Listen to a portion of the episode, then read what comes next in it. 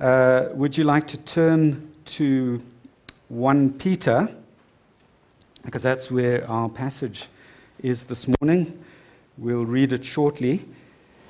Uh, I just want to get the reference. I've written it down 1 Peter 3 8 to 17. I'm just going to grab my water as well. Thanks, love. 1 Peter 3 8 to 17.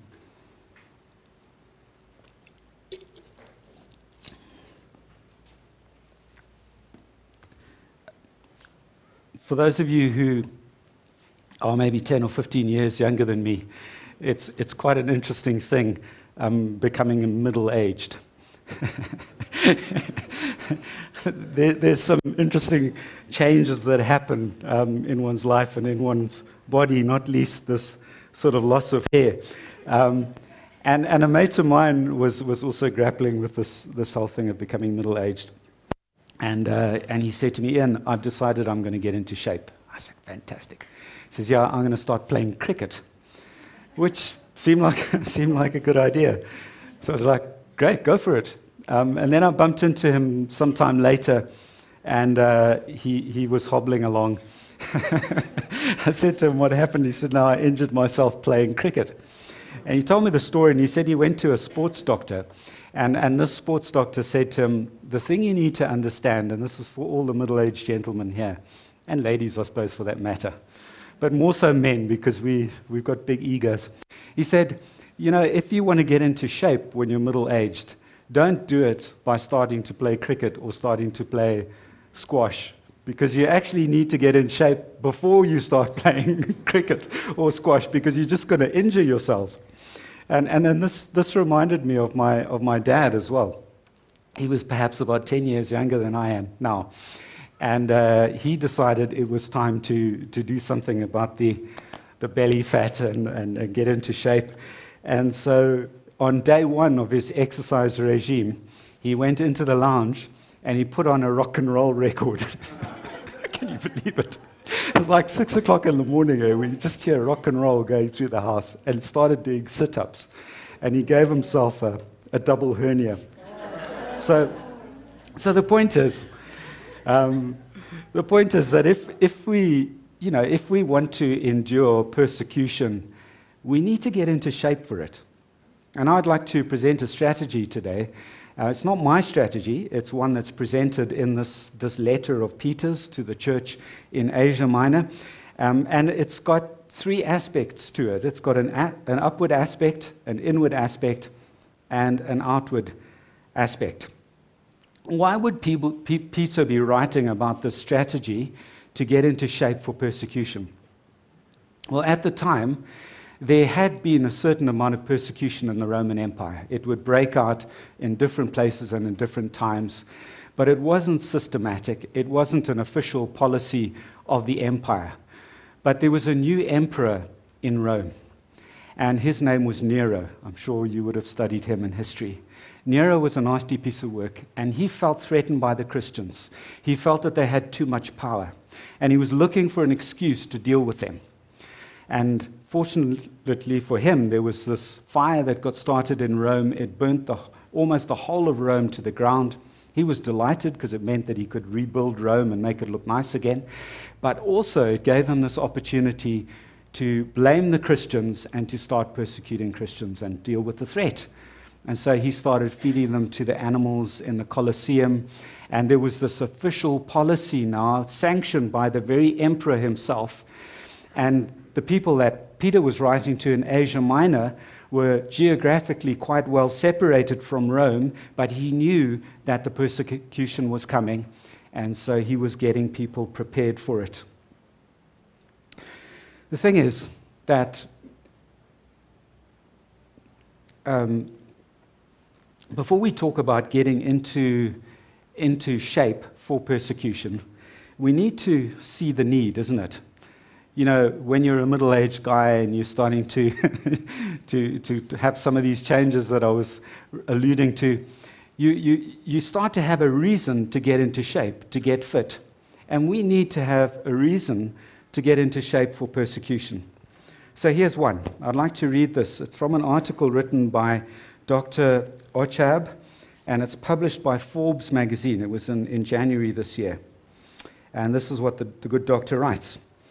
On January 19, 2022, Open Doors, an international NGO advocating on behalf of persecuted Christians, released their annual World Watch list. The World Watch list assesses 50 countries where Christians face the most severe types of persecution. The newly published data reveals significant changes in the situation of Christian minorities around the world. According to the research, the persecution of Christians has reached the highest levels since World Watch began nearly 30 years ago. And then he, he, quotes directly from, from the, the report. Across 76 countries, more than 360 million Christians suffer high levels of persecution and discrimination for their faith. And this is significant an increase of 20 million since last year. 312 million Christians live in the top 50 countries alone. And I thought this was very significant. One in every seven Christians live under at least high levels of persecution and discrimination for their faith. One in every seven. So if you take that 300 million multiplied by seven, that more or less equivalent to the 2.2 billion Christians that there are in the world. And that really surprised me. That opened my eyes. That one in every Christians on this planet is being persecuted for their faith. And then, of course, we come to last week's sermon when the disciples asked Jesus, What are the signs of the end of the age? What are the signs of your coming? And he says, amongst the other things that he mentioned, they will deliver you up to tribulation and put you to death, and you will be hated by all nations for my name's sake. Paul writes to his disciple Timothy, all who desire to live a godly life in Christ Jesus will be persecuted. 2 Timothy 4:12. He writes to the Philippians and I think this is interesting. He says, "It has been granted to you." Now that word granted is the same word that you would use to describe giving a gift to somebody. It has been granted to you that for the sake of Christ, you should not only believe in him, but also suffer for his sake engaged in the same conflict that you saw I had, and now hear that I still have. What was, what was part of the conflict that they saw when he was with them? He ended up in that Philippian jail, didn't he?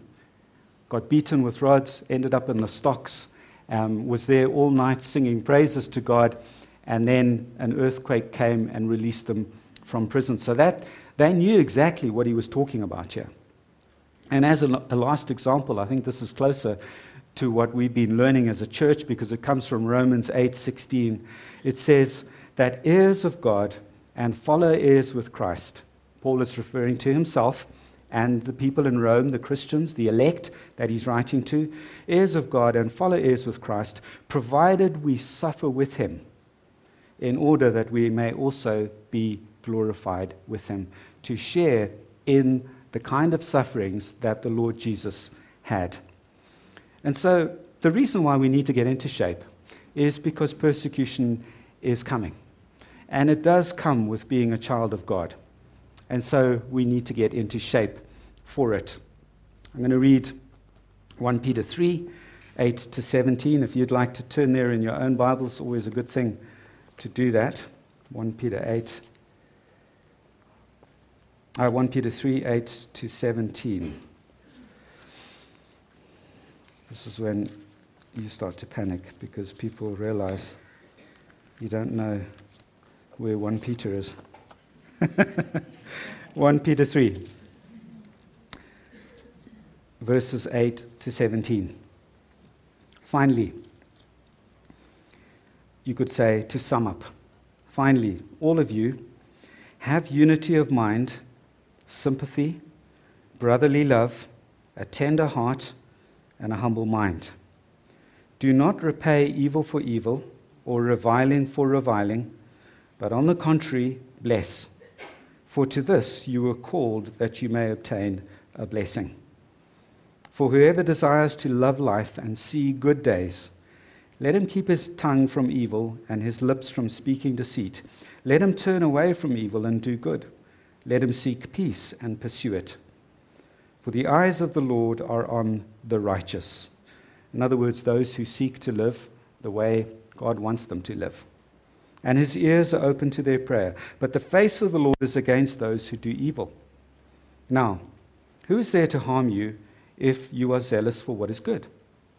But even if you should suffer for righteousness' sake, you will be blessed. Have no fear of them, nor be troubled, but in your hearts honor Christ the Lord as holy, always being prepared to make a defense to anyone who asks you for a reason for the hope that is in you. Yet do it with gentleness and respect, having a good conscience, so that when you are slandered, those who revile your good behavior in Christ may be put to shame. For it's better to suffer for doing good, if that should be God's will, than for doing evil. That's God's word. So, verse 8 deals with the in, inward aspect of the strategy, and then verses 9 to 11 with the outward aspect, verse 12 with the upward aspect, and then the rest of the verse brings some further clarification to the outward and the upward aspect of the strategy. So let's start with verse 8. The first thing that we need to do is we need to build and maintain a healthy church family. Finally, or perhaps a better translation there would be to sum up, all of you have unity of mind. What does it mean to have unity of mind and why is it important? Well, when you have a diverse group of people with different gifts and different abilities, we're not all the same.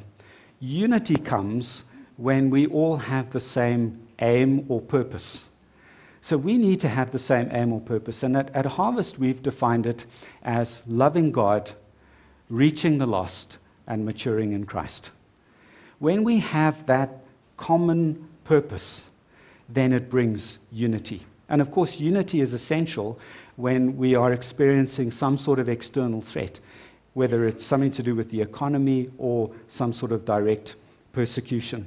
And so, if we come to church and our overriding motive is different to that, maybe it's some sort of a selfish motive, then it's not going to be aligning to the motive of harvest, and we're going to start pulling in different directions.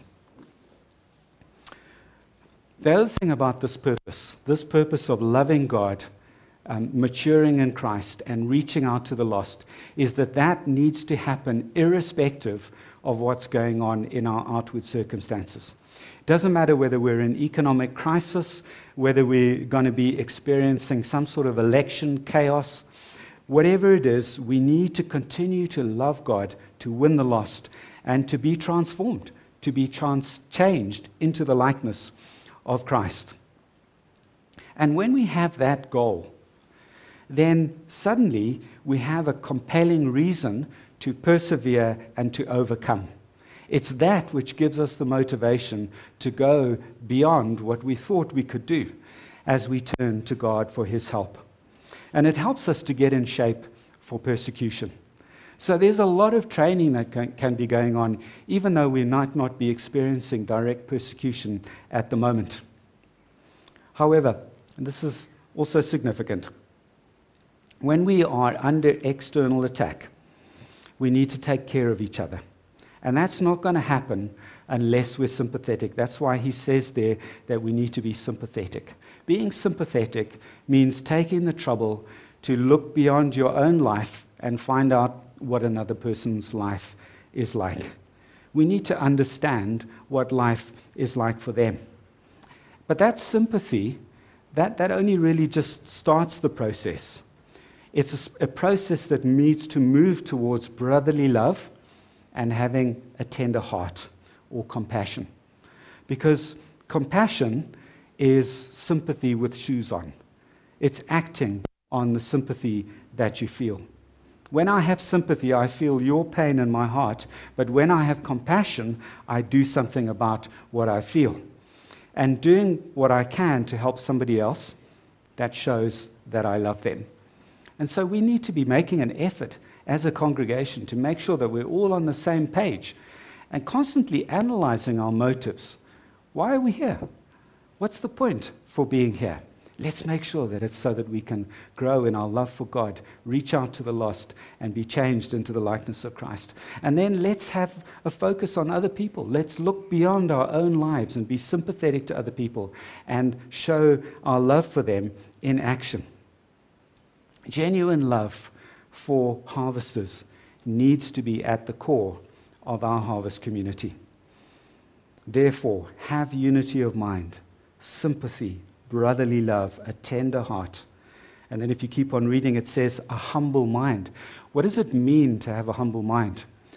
I think that in essence, it means that I'm aware of the fact that I'm not the only person in the universe.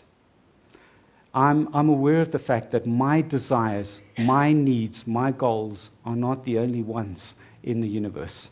It's, it's starting to be aware of what's going on around me and then starting to make sure that other people's goals and desires are met. That's what humility is like.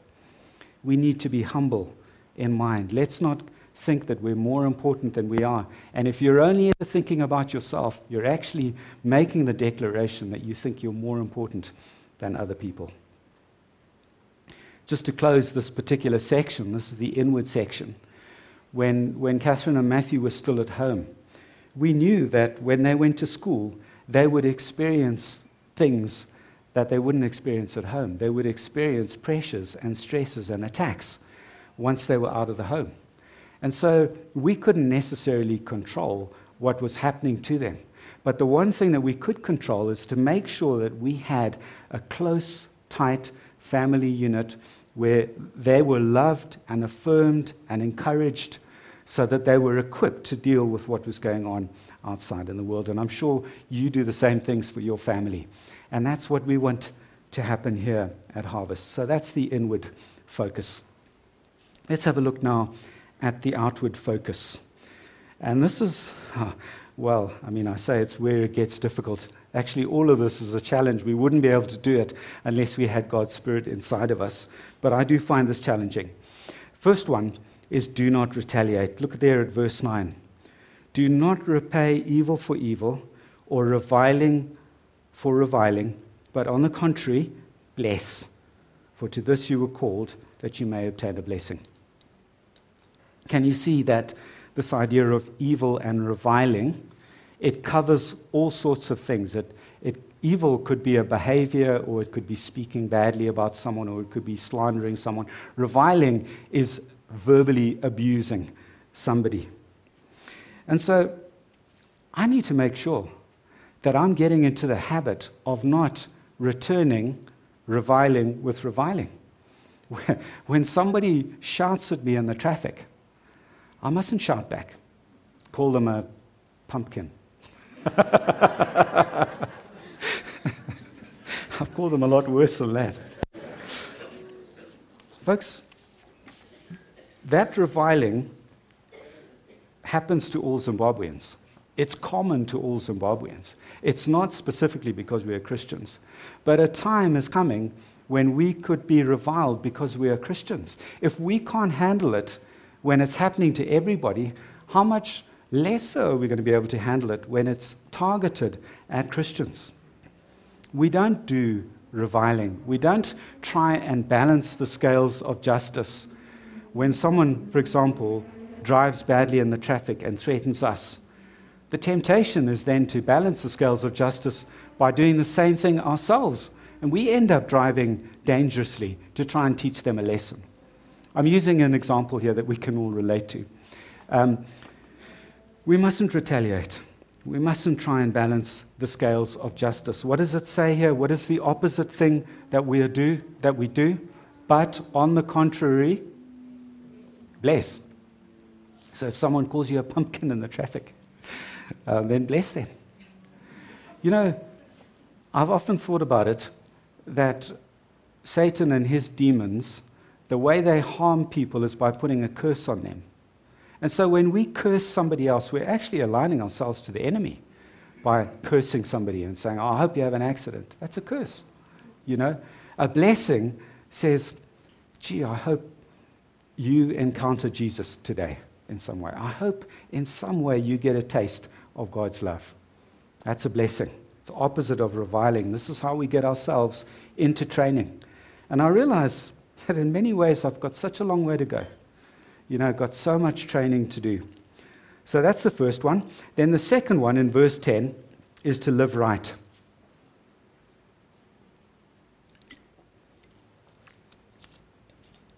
Whoever desires to love life and to see good days, let him keep his tongue from evil and his lips from speaking deceit. Let him turn away from evil and do good. Let him seek peace and pursue it. So, once again, we can see that this is both about words and actions.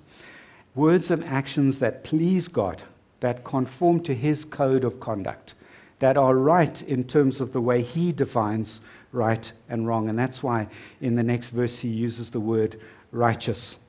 Folks, if we can learn to live right in all circumstances, no matter what the consequences, whether it's convenient or whether it's inconvenient, then we're going to be getting into shape for persecution. It's going to be a time when the price of obedience to God is going to be so much higher. I'd like to read to you a quote from a, a, a book written by Christo Kulichev. He was an evangelical pastor in Bulgaria, and uh, he was he experienced a lot of persecution and imprisonments in the 1980s. I got this book actually um, as a present from Mike and Kate Lawton. Evangelical leaders in Bulgaria learned early in 1949 that life was more fulfilling and faith more meaningful we want that, don't we? A more meaningful life, more meaningful faith, when lived solely by the principles of God's word. And that applies to us now, even when we're not being persecuted. There could be no compromise on basic truths such as the lordship of Christ and the commission to be his witnesses. It was far healthier, even when persecuted, to simply trust God's promises, channeling intellect and energy toward maintaining one's fidelity to Christ rather than trying to figure out how to get out of it, how to get even, uh, worrying about it. No, maintain your fidelity to Christ. They learned that living for God's glory is always better than living for one's own convenience. That is so true. And I pray that we all grasp it that living for one's own uh, it, living for God's glory is always better than living for one's own convenience. And notice that, that Kulichev here, he's talking about living solely by the principles of God's word. And then he narrows the scope down. He gives us an example of that by saying that we need to live for the lordship of Christ and witnessing. And Peter does exactly the same thing in today's passage. That's the third thing that we need to do is we need to witness fearlessly. In verse 13, you look there, Peter starts with a general principle. He says, Now who is there to harm you if you are zealous for what is good? If you do what is good in God's eyes, it's unlikely that people will want to harm you. Okay? Peter wants to be sure that society will have no excuse to revile or punish us, save for obedience to God and His laws. And in fact, he says here that our witnessing needs to be done with gentleness and respect. There must be no excuse. Gentle, respectful, always being prepared, in verse 15 there, to make a defense to anyone who asks you for a reason for the hope that is in you, yet do it with gentleness and respect. Sometimes, because we're feeling anxious and a little bit insecure, we actually go over the top in pushing our case and we sound arrogant. We mustn't do that. Just do it with gentleness and respect, politely. However, and, and this is where the, the, the rubber starts to hit the road persecution has got nothing to do with punishing evil. So Peter is saying here, you know, if you obey God's law, then people are not going to have a good reason to persecute you. But unfortunately, Satan does. He wants to suppress the truth because the truth can save people. He wants to stop you from sharing your faith. That's the ultimate goal. And that's why witnessing is so important. He wants to stop people from being saved through the gospel message. So Christians are persecuted for obeying God's standards in their lives, but even more so, they are persecuted for witnessing. But, look at verse 14. But even if you should suffer for righteousness' sake, look what will happen. You will be blessed. Have no fear of them, nor be troubled. You know, we're talking about a God who has an eternity prepared for us in his presence, with him. We can't lose. And the Bible tells us that when we live righteously, we will receive a reward in heaven. So, wouldn't we want to go for that reward in heaven rather than some sort of comfort or convenience here on earth? When Christo Kulichev was in prison, um, he knew that his family and church were under pressure. It must have been very difficult for him. How are they doing? How's my mum doing? How's my brother doing? How's the church doing? I've made the stand. I'm in prison. Are they also going to make the stand or are they going to compromise? And, and so, whilst he was in prison, his brother Stefan came to visit him with a message from his mother. And she said, Stefan, I want you to tell this to Christo. And here it is We remain faithful to what we know to be right and leave the consequences to God. Isn't that important? You know, God delights to take responsibility for the consequences of our obedience. He delights to take responsibility for the consequences of our obedience. And that was what Christo had to do because he was, he was thinking, who's going to be looking after my mum when I'm in prison? Who's going to be looking after my church? Who's going to be looking after my family? And yet I need to do this because it's the right thing to do. God will take responsibility for that. He delights to take responsibility for the consequences of our obedience. And I remember Ken Jenkins talking um, about a, a, missionary family, mum and dad. Um, they felt Christ, uh, felt the Lord calling them to the Horn of Africa. They took their children along. People were saying to them, "You're absolutely mad to take your children along to that part of the world." They used to describe that part of the world, I probably still do, as the armpit of Africa. It's just like a hot, smelly, miserable place. But the amazing thing is that as their children grew, grew up, they said to their parents, and they kept talking about this, that the most enjoyable time of their lives was when they were in the armpit of Africa. God took responsibility for the consequences of the parents' obedience. And we must do that as well. Now, if the consequences of good behavior in Christ deter us from living righteously when there is no persecution, how can we expect to be in shape and to endure persecution? And if we're afraid to be known as a Christian now, how can we expect to be ready to witness when the stakes are higher in a time of persecution? So let's just sum up. Here's the strategy so far inward, build and maintain a healthy church family, outward, learn not to retaliate, leave the justice to God. That's what Jesus did, isn't it? He submitted himself to the cross, knowing that one day God would bring justice. Do not retaliate. Live righteously. Do the right thing and get into the habit of doing the right thing now, no matter what the consequences are. Leave that to God. Witness fearlessly. Let's turn now to the last aspect, which is the upward aspect. That general concept is contained in verse 12, um, which reminds us there to be aware of God. And then Peter comes back to it in the section from 13 to 17. So let's have a, have a, a brief look at it. Verse 12.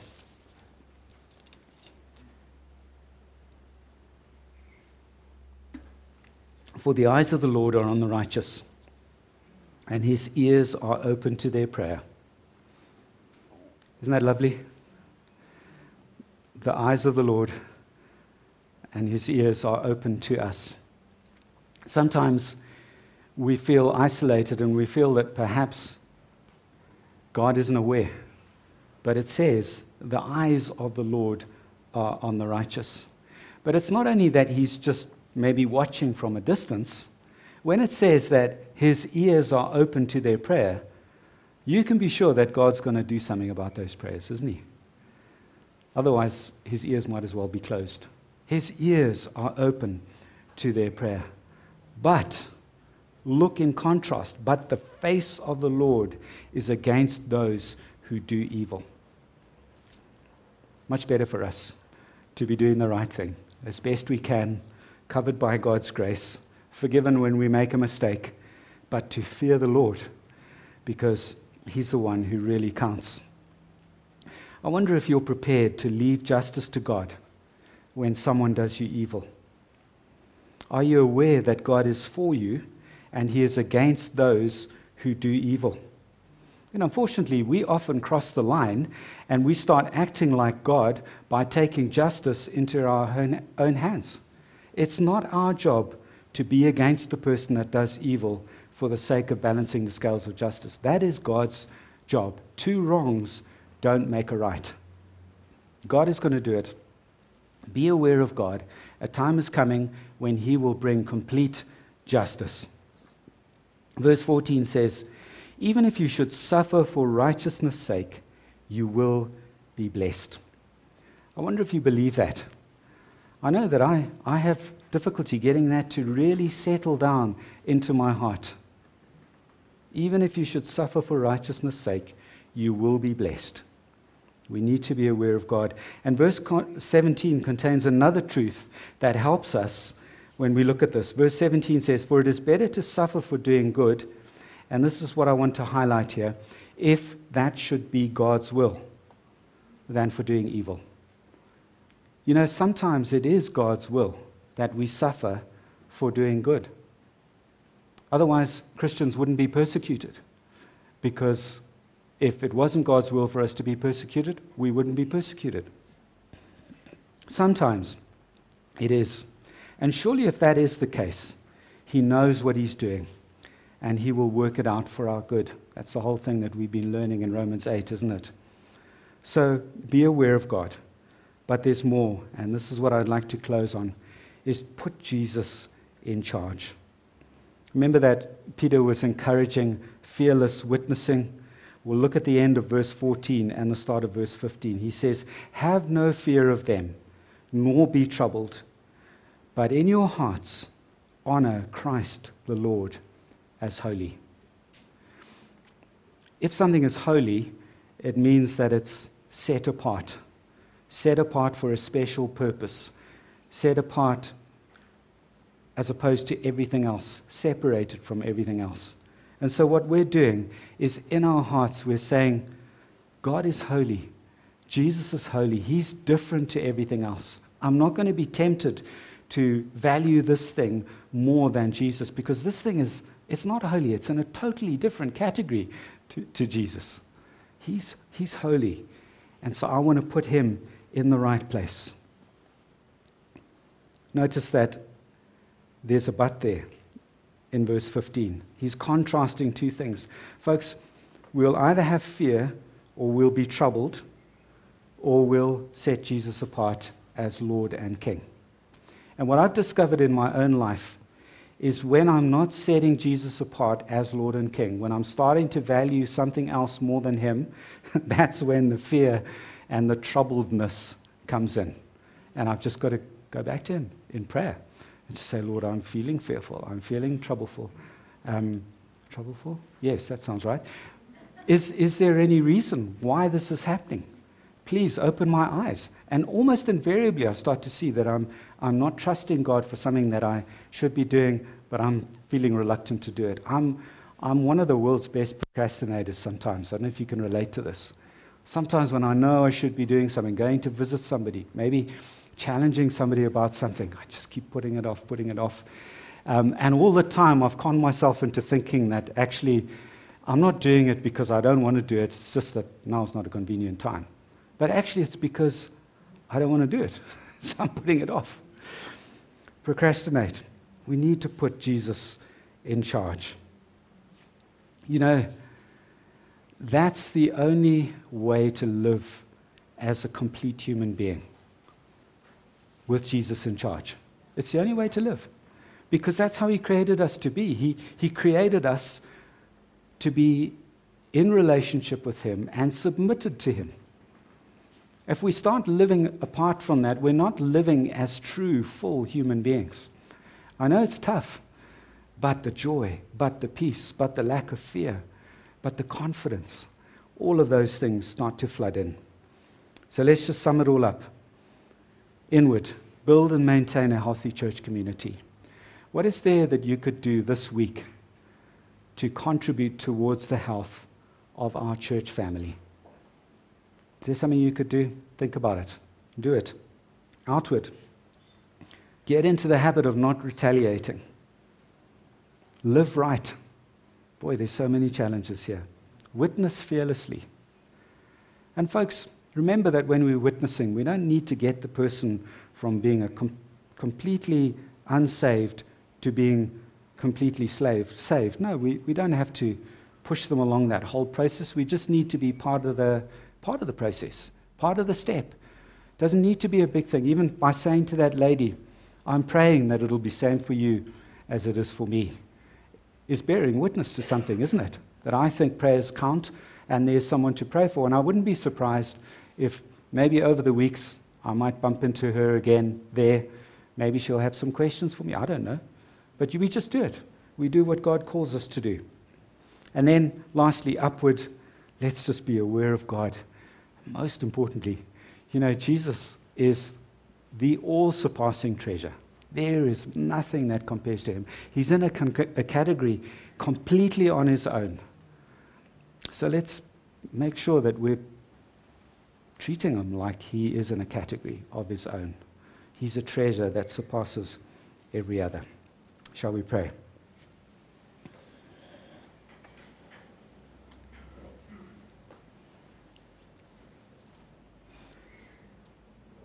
Sometimes, um, in moments like these, it's really good just to spend a, minute or so just in silence and, and asking the Holy Spirit what He's highlighted um, and what He wants to give you the power to do, things that maybe you've struggled to do before. Um, but he, he, he, just wants to give you the power and the strength um, to do those things. What are they?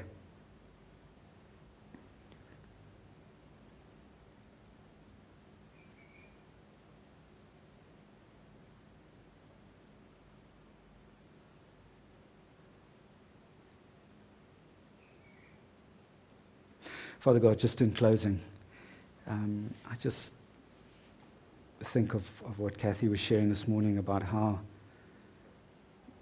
Christians that are persecuted or have been persecuted say, you know, don't, don't pray that we'll be taken out of the persecution. Pray that, that we will bear up under the persecution, that we will get through it. Because there are such blessings. There, there is a depth of relationship that, that, that cannot be enjoyed um, when we're not being perse- persecuted. And so we, we just want to pray for those, whatever it is, 320 million Christians that are being persecuted today. Um, we, we pray for them. We ask that you would give them strength. We ask that they would experience your blessing.